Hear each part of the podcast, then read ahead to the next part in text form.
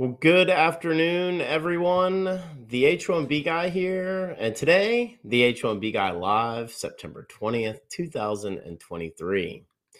Today, I'm going to cover some of the October Visa Bulletin results, an E3 Visa lawsuit, how Canada keeps winning, and also some powerful documented Dreamer testimony. But before we get started, I'd like to ask you if you haven't already, please subscribe to the H1B Guy channel here on YouTube and like this video so that I can continue to produce more content like this for you. I also wanted to mention the H1B Guy offers a variety of consulting services. I help businesses and individuals solve complex work authorization issues in the recruitment process while bringing awareness to employment based immigration benefits. If I can help you, please reach out. I'd love to hear how. And you can book an appointment directly with me via the h1bguy.com. Today's live stream is brought to you by Syndesus and Path to Canada, the ideal plan B for high skilled immigrants currently located in the U.S. whose status may be uncertain. By perm-ads.com, the industry leader in providing a seamless experience for employers and immigration attorneys navigating the complex perm recruitment ad phase of the labor certification process, and by MobSquad. Are you a technology professional facing U.S. work visa related challenges? Don't leave your fate up to chance. Our partner MobSquad has a solution. Join the squad. Well, I wanted to start off today's live stream with a little bit of behind the scenes, and and that is to say, uh, last Friday, Saturday, uh, you may have noticed that there were no posts from this platform at all last week. Uh, unfortunately, I've had a very busy schedule, uh, both uh, in in my real life and in my work life. And I had um, written and edited an H1B Guy news post to push out on Saturday morning. Uh, but I did experience some technical technical difficulties after production was complete, with the audio and video being out of sync for like the first half of the post. And I was out of town for some leisure and didn't discover the issue uh, the issue really until it was too late. So, uh, in lieu of quality of content, I did not publish that post. Um, but I will be covering some of those talking points during today's live stream. Uh, during the H1B Guy news, which is the last post here on uh, this channel, uh, for the week ending September 8th, 2023, I offered an ebook giveaway for Ask Sophie, the founder's guide to visas and green cards. Um, and I've replied to those who commented on that post. And I decided to also do a third winner giveaway. Um, so if I reply to your comment, please be sure to message me via the h1bguy.com to claim the ebook.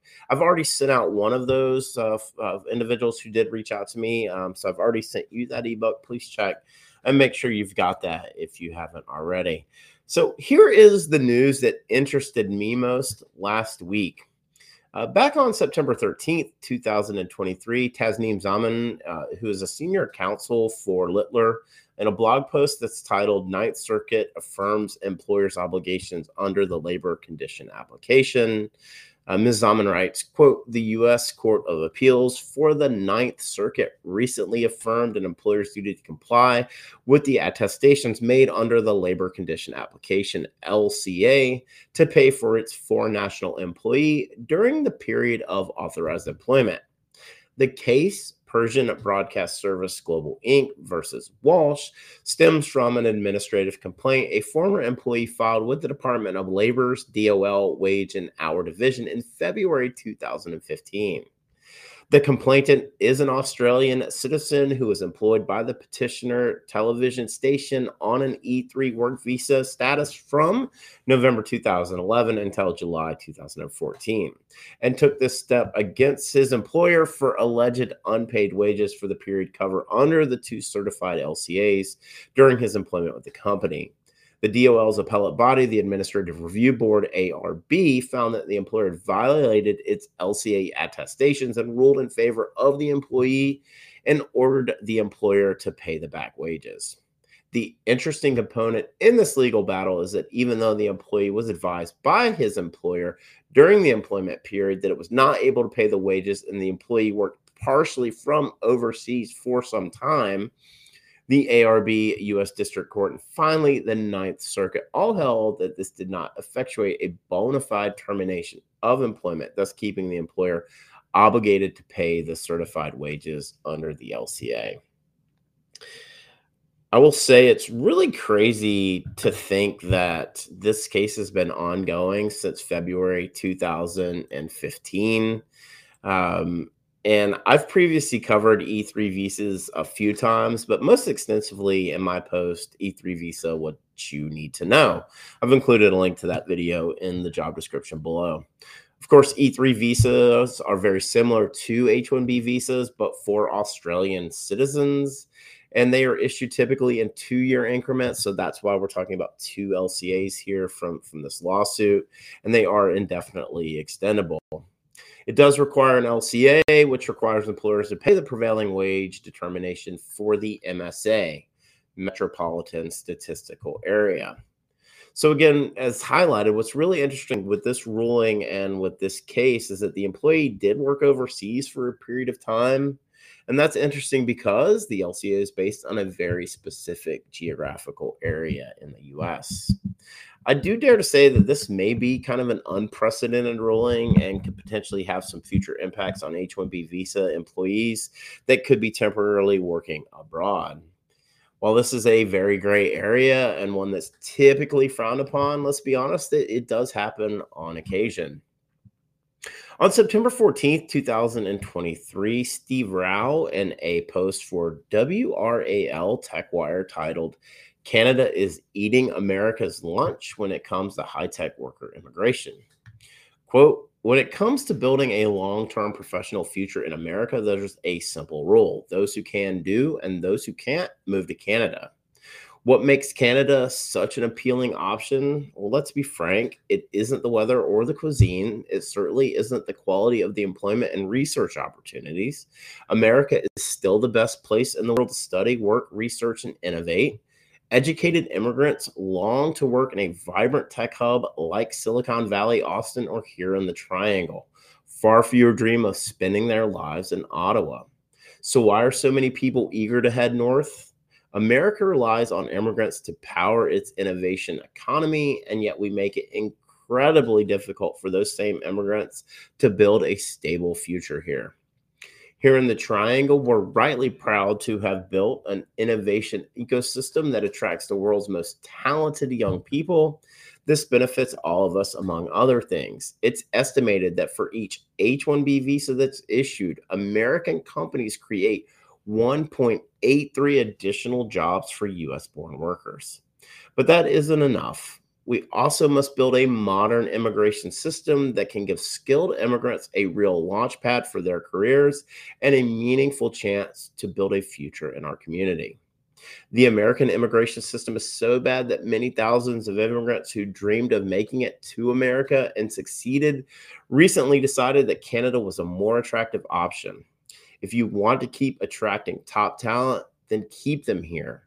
Our policies need a major overhaul. It's time to reform the H 1B system, rethink the country cap system, and finally build an immigration infrastructure capable of supporting our states, America, and North Carolina's world class innovation economy. I've covered numerous times the fact that we are losing talent to Canada and really around the globe now at this point. And the question becomes why? And that answer, as this post points to, is because the H 1B lottery system is broken. Uh, and that high skilled immigration here to the US requires you to be basically a Mensa to understand it.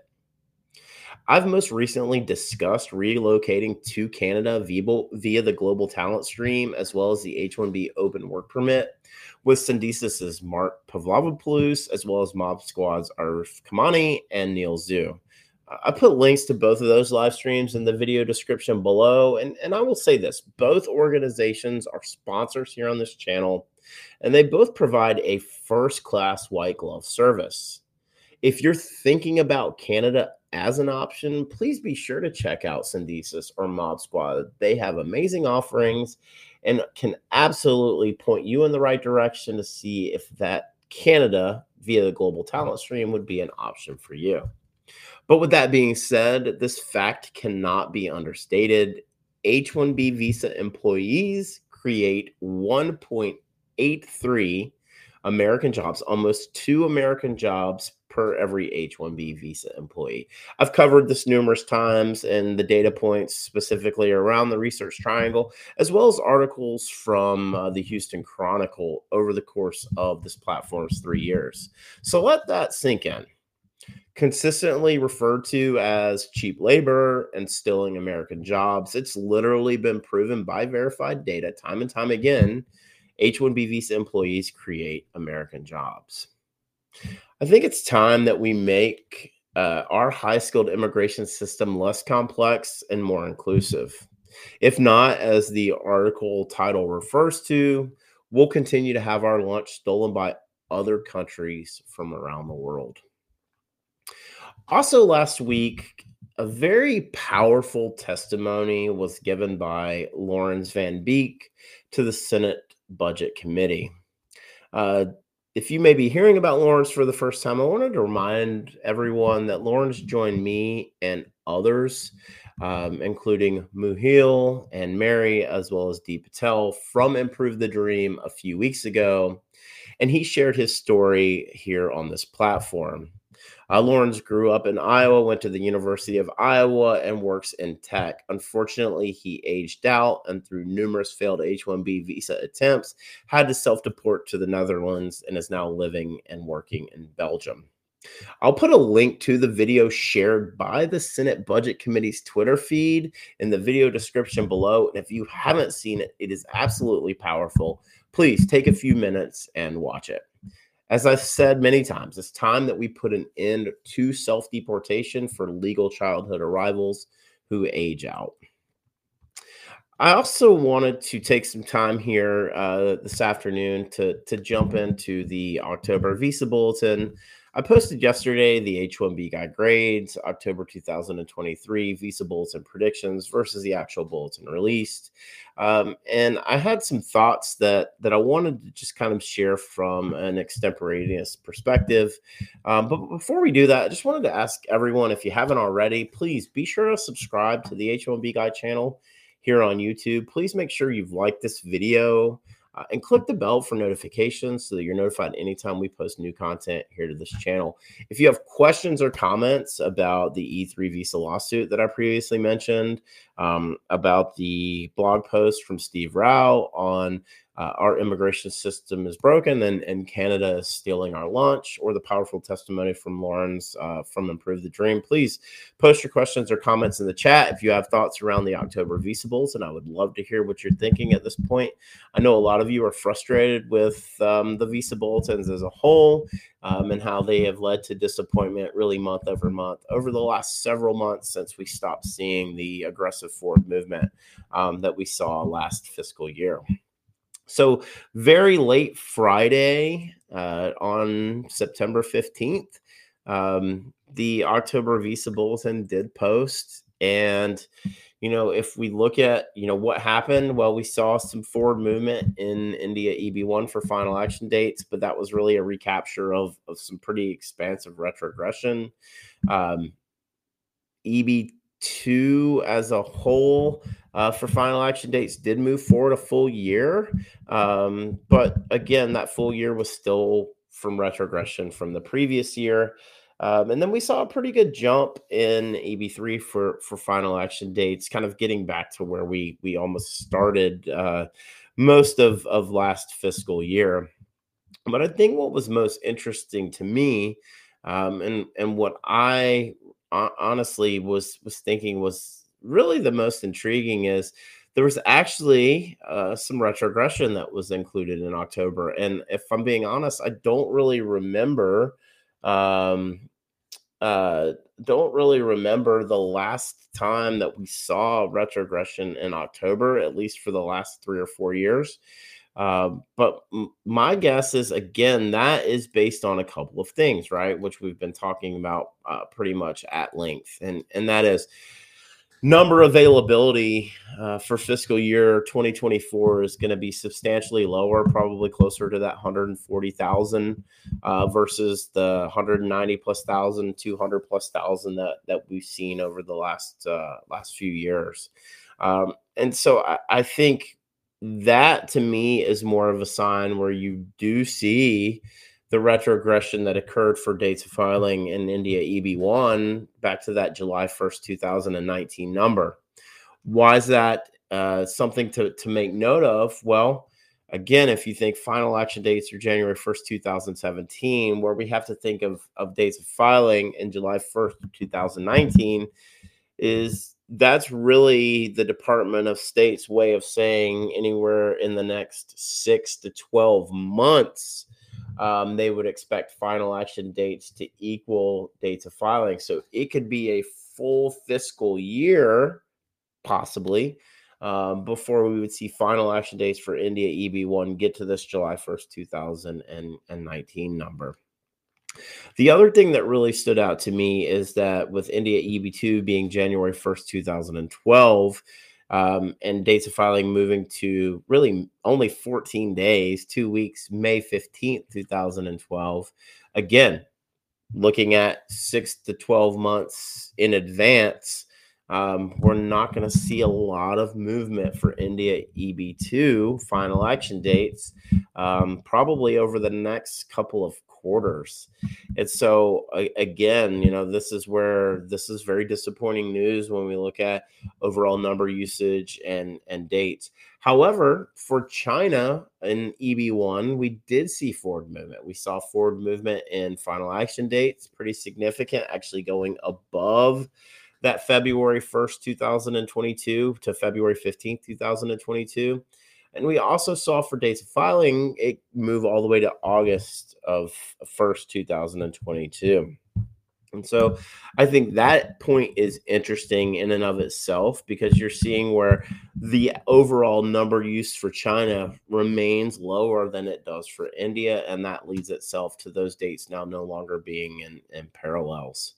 Um, I know a lot of you continue to ask me about EB3 unskilled um, or uh, other workers, if you will. And a lot of you have asked me about um, EB3 for Philippines. And I kind of lump those into my all chargeability for EB3, not the other workers, but more so the Philippines, EB3 Mexico. I think they all are sort of running in tandem um, from an all chargeability perspective. And so, you know, in terms of what do I foresee for final action dates for like EB3 all chargeability, right? Well, we're at that February 1st, 2023 date, whereas Philippines is in that January 1st, 2023 date.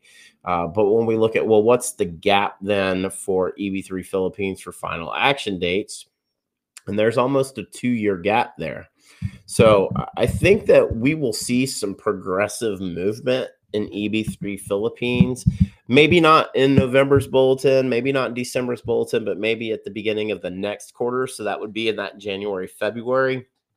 And I really expect that we will see some of these dates for final action start to creep up more when we get into that April, May, June, very similar to what we saw in 2022, potentially for uh, EB1 categories, definitely for all chargeability categories, and, and maybe even a little bit in, in the Philippines categories. So, um, with all of that being said, I, I think the most interesting thing when we look at what does the October Visa Bulletin provide us with? And dates for the most part it was very minimal movement. We had some dates that moved for almost a year and we had some dates that moved anywhere between seven days to 14 days and then a lot of the categories were in this 100 150 days of forward movement. And so that very clearly to me is an indicator um, as was you know mentioned and, and highlighted in in the bulletin of we can expect um, uh, you know some some pretty minimal movement and and the bulletin addressed that in section E and that employment based visa availability for fiscal year 2024 where they said final action dates across most employment based visa categories have advanced uh, reflecting the new visa numbers that are available for fiscal year 2024 and that the date advancement uh, reflects an intention to keep visa issuance within its quarterly limits. That's a key quarterly limits. So I think we're going to see kind of a, a, very similar bulletin in November, possibly a very similar bulletin in December, and then with some some advanced movement starting in January. Similar bulletin then in February and March, and then some advanced movement again in April um, and then possibly with with some sort of advanced movement that that may happen again in June or July as we head into to that last quarter of the fiscal year. But very disappointing. I think a lot of folks had hope on some significant movement based on the the expansive retrogression that that occurred over um, the second half of, of fiscal year 2023. Uh, but it's definitely worth noting too that uh, USCIS came out and uh, um, m- mentioned that they would be accepting uh, dates of filing starting for the October 2023 visa bulletin. Um, I think that we probably see that be the case again for November and December, with that cutoff then stopping beginning in January and that kind of quarterly increment. Um, but we've got a lot going on in, in terms of, of what's to be expected. And here we are mm, very simply in, in month one. Uh, but would want to take a pause here. And, and, if any of you have questions or comments, I, I do see some questions or comments rolling in. I'll, I'll pull those up here on the screen. Uh, would like to spend probably uh, anywhere between, I don't know, 10 or so more minutes doing a little bit of a Q&A here. Uh, but I haven't done an individual live stream since the H1B Guy anniversary show, which was back on June 29th, 2023. Um, so I appreciate all of you who have taken time out of your day to uh, to join me via this live stream today, or if you're watching or listening to this at a later date uh, via the YouTube channel here or on the H1B Guy podcast. Thank you all for your support. Um, you know the the voice that I have here on this platform continues to be relevant. We continue to see uh, a lot of changes that are being suggested, mentioned. There's a lot going on when we look at um, kind of the the NDA here, if you will, is is those conversations start to happen. Um, but it's going to be a, an interesting remaining um, 2023 as it relates to immigration and as we move into the election cycle in 2024 i'm really interested to see if immigration continues to be a back burner. Employment based high skilled immigration continues to be a back burner um, uh, uh, subject and point of contention for for both parties. So all right let's jump into a couple of these q and a's here Suresh says LCA are gonna stop working uh, for a few works to month. How about second lottery picked in August 2023? Can you tell your word on LCA approval for those who applied for for H1B? Um, I'm not sure if I fully understand your question, but I think what you're asking me is um, for those that may have been selected in the second H1B lottery that occurred at the end of July for an application period running from uh, August 1st through, I believe, October 31st.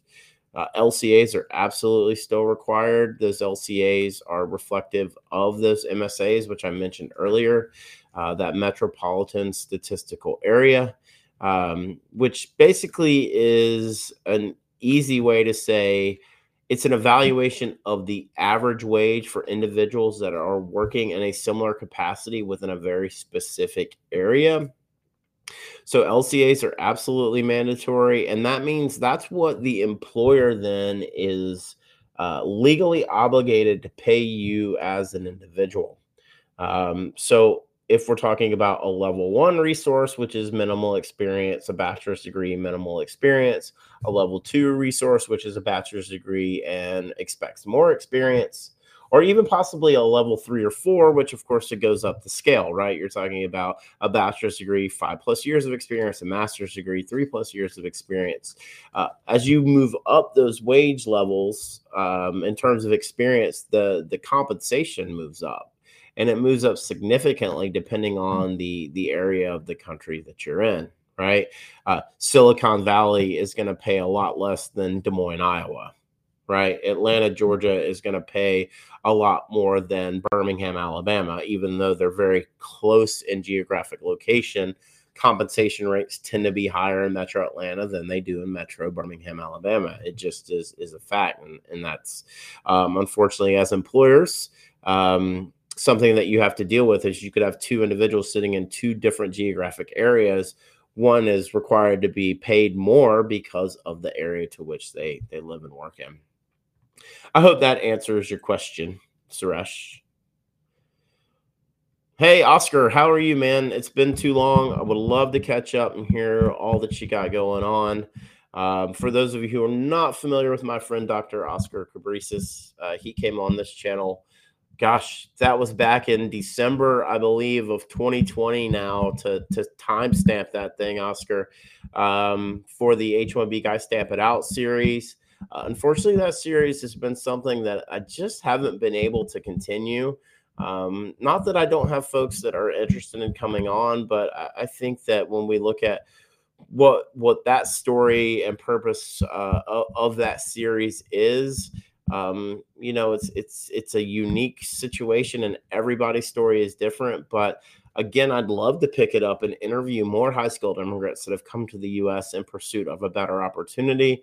Um, unfortunately it's been pretty difficult to, to book and schedule but oscar good to, to hear from you. Thanks for joining man.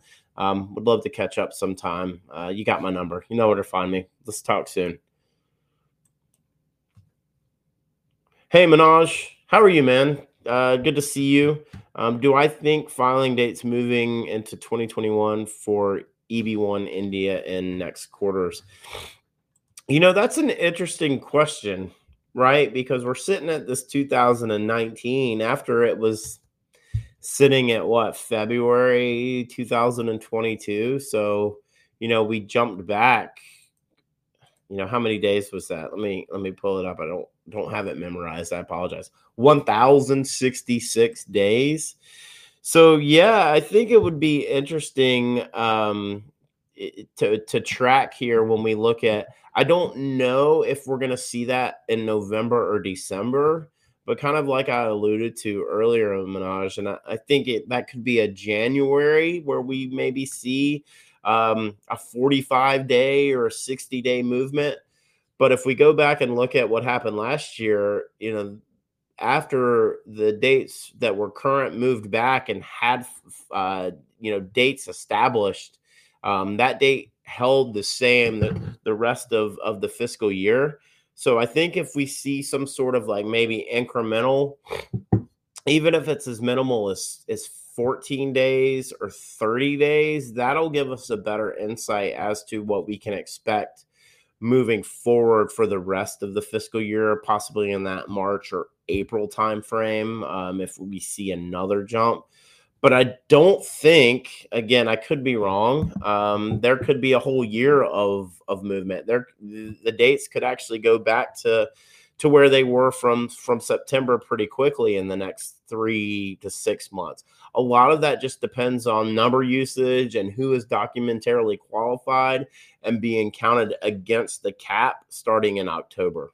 Um, so that's a great question, and I think again, my my gut tells me probably won't see any movement November December once we see that January bulls, and if we do see some forward movement, I think that'll give us some insight as, as if we'll see any more the remaining of of the fiscal year.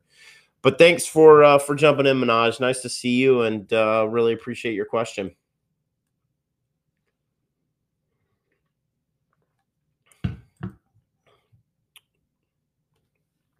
Hey, RRH, good to see you. Thanks for joining uh, my stream here this afternoon. I really appreciate your time and uh, taking time to support me here in my live stream. Um, do I think October Visa Bulletin? Uh, why do I think October Visa Bulletin didn't show a lot of movement? Do they think they're trying to avoid further retrogression of being too optimistic? Thanks and a great job as always. Yeah, I think you're onto something here. Um, kind of what I alluded to earlier, which is to say, uh, it's about number availability, and I expect by I'm guessing in the November bulletin at the very bottom, uh, probably in a section E, F, G, will have uh, a very specific allocation of the numbers that will be available for fiscal year 2024. My guess is it's going to be right on the dot, somewhere around you know 140,000. And if you go back and look at look 28% or 28.6% goes to EB1, 28.6% goes to EB2, 28.6% goes to EB3, 7.1% to EB4, 7.1% uh, ultimately for for EB5 if if you will. Um, and so there's some different percentages within those subcategories, but that's the breakdown of how they're going to assign all of the 140,000. And I think if that's the case, um, you know, really, I, I, I don't foresee um, a lot of a lot of forward movement going going forward. And as, as I mentioned, and kind of reading between the lines of what the Visa Bulletin is telling us and the information that they're giving us just from October and that's to say, it feels like we're going to see maybe some small movement um, in the second and third month of each quarter, but there's going to be more than a month or two, three months. It sounds like it could be at the first month of each quarter. And again, that would be January, April, and July. Um, that we could see that forward movement. But great question. And I think it just really comes back to why was there not a lot of forward movement? And it's yes, they don't want to retrogress the dates, and it comes back to what I'm expecting is a is probably the minimal that 140,000, maybe a little bit more of employment based visas that are going to be available for fiscal year 2024, which paints a pretty grim picture when we look at what 2024 and beyond looks like. There isn't going to be a lot of spillover for family based visas.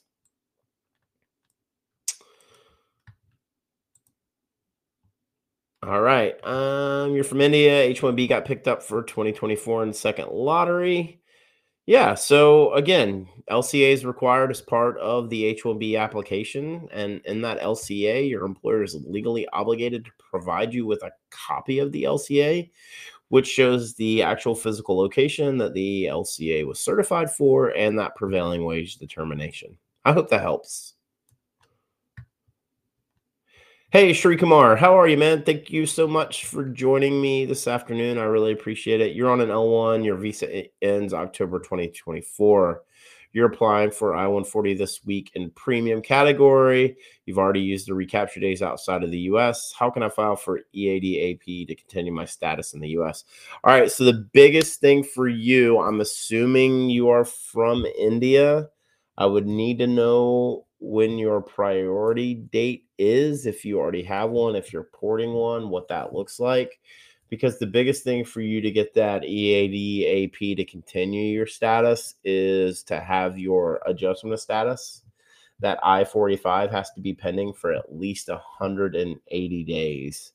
Um, hopefully, you're under EB1 category, but my guess is if you're from India, um, you know again depending on on where your your priority date is if it's not january 1st or july 1st 2019 you know you're going to have to wait before that date comes current um, potentially over the next three months to file but if you can drop it in the chat i'd be curious to know your priority date um, otherwise i would go ahead and begin making some contingency plans with your current employer um, and the reason why you're EB1C, I see that. And so that's managerial. Um, would love to know your priority date if you already have one, or if you're still waiting to establish one based on the I 140 approval. Um, but I don't foresee if you're at a 2023 date that coming current in time uh, for you over the next 12 months to get to a uh, dates of filing, possibly. Um, but you may want to consider what your employer's contingency plan would be um, for you to to think about maybe returning back to India for a period of time until that that priority date comes current and you can file your adjustment of status. Uh, worst case scenario is you're going to have to make a, plans to potentially go back to India for for a few months. And I say a few months, that could be anywhere between six to 24 months, depending on when the, that date comes current for you. I hope that helps. I know it's probably not the answer you wanted to hear, but if your priority date is after July 1st, 2019, it, it's probably gonna gonna be a while. Yeah. So you don't even have a priority date established. It sounds like Shri. Um, I would go ahead and, and be talking with your employer about that contingency plan of when they would like for you to, to leave the US. If I'm you, I'd probably plan on leaving sometime in August, at least for a temporary period of time, functioning in the same capacity in the current role you are, um, just overseas. If if it's working for the same company that brought you here back back in India. Um, but based on that, my guess is you are going to have to spend a period of time outside of the U.S. before your priority date is going to come current. All right, last one from Suresh. Uh, multiple applications of H1B with different, companies that are not related uh, to each other. You'll refer them to my channel. Yeah, this is that whole notice of intent to deny where USCIS has been blanketing anyone that had multiple registrations that an application was filed via a third party. Um, there's a lot of chatter out here on it, and it's just been considered kind of this blanket notice of intent. I've also seen where individuals who are working full time for sponsoring employer uh, in a perm role versus like a third party in client work site, but they had others register them there are RFEs being put on those, but again, I feel pretty comfortable and confident in saying that if you're working directly internally for an employer in a perm role and they were selected, even if you had multiple registrations, I would go ahead and pursue that application unless your immigration attorney is advising you otherwise. Well, hey, great Q and A session, everybody. Um, thanks to Suresh, my good buddy Oscar, RRH. Good to see you again for jumping in. Um, you know, really appreciate all of your your questions and comments here. I hope uh, this Q and A session was helpful. I know the October Visa Bulletin was was pretty disappointing. Um, you know, I, I picked it at a, a 22%, but again, very difficult to predict without fully knowing the uh, numbers that were available. Uh, hopefully, we will see what those numbers look like uh, at some point uh, when the November 2023 Visa Bulletin is released. I do want to mention, be on the lookout. My my H1B guy forecast November 2023 Visa Bulletin predictions probably will come out a little later than normal. Definitely not on the 1st of October. may not even make that first Monday. It might be on Tuesday, October the 3rd. So if you'll be on, on the lookout for that, as always, I appreciate all of your support and interest in my post and my content and what we do here on this channel. I'll be putting out an H1B Guy News um, for the week ending September 22nd, 2023, either Friday or early morning on Saturday. As always, if I can help you, um, please reach out to the h1bguy.com there is a form that you can fill out and you can submit uh, your questions or comments, or you can book an appointment directly with me um, via my link to my Calendly booking page. Uh, unfortunately, my availability over the next couple weeks is non existent. Um, but would love to have an opportunity to meet with some of you when I get back in the month of October, November. Planning out a lot of content over the rest of the year. I would like to make sure that I'm doing at least one of these individual live streams each month because I know a lot of you enjoy the questions and the comments, and I enjoy the camaraderie. Um, so thank you all so much for your support and those of you who uh, who took time to uh, who joined me here today. Really appreciate all the questions and uh, you know tell your friend if they don't know about me. Um, we're getting close to almost 6,000 subscribers here on this channel. Not quite there yet, but hopefully by the end of the year, we'll be really close to that number. So I'm going to go ahead and close this out today and, and just wanted to say thank you to our sponsors uh, who help bring this live stream to you, and that is Syndesus and Path to Canada. They provide an ideal plan B for high skilled immigrants currently located in the U.S. whose status may be uncertain. If you're facing an H 1B denial, or OPT expiration, don't get caught off guard. Make sure you have a plan B, and Syndesus and Path to Canada are your answers. They'll gladly help you navigate the process. And if you'd like to find out if you qualify, please be sure to use the link in the video description below, and someone from City or Path to Canada will be in touch by perm-ads.com, the industry leader in providing a seamless experience for employers and immigration attorneys navigating mm-hmm. the complex perm recruitment ad phase of the labor certification process. If you're looking to reduce your costs and overhead associated with perm labor certification recruitment advertising, let perm-ads.com help you. My good friend Carl Balsmeyer and his team at perm-ads.com do incredible work if you've never heard of them, please check out their website and let them know you heard about them from the H1B guy. And also by MobSquad. Are you a technology professional facing U.S. work visa related challenges? Don't leave your fate up to chance. Our partner MobSquad has a solution.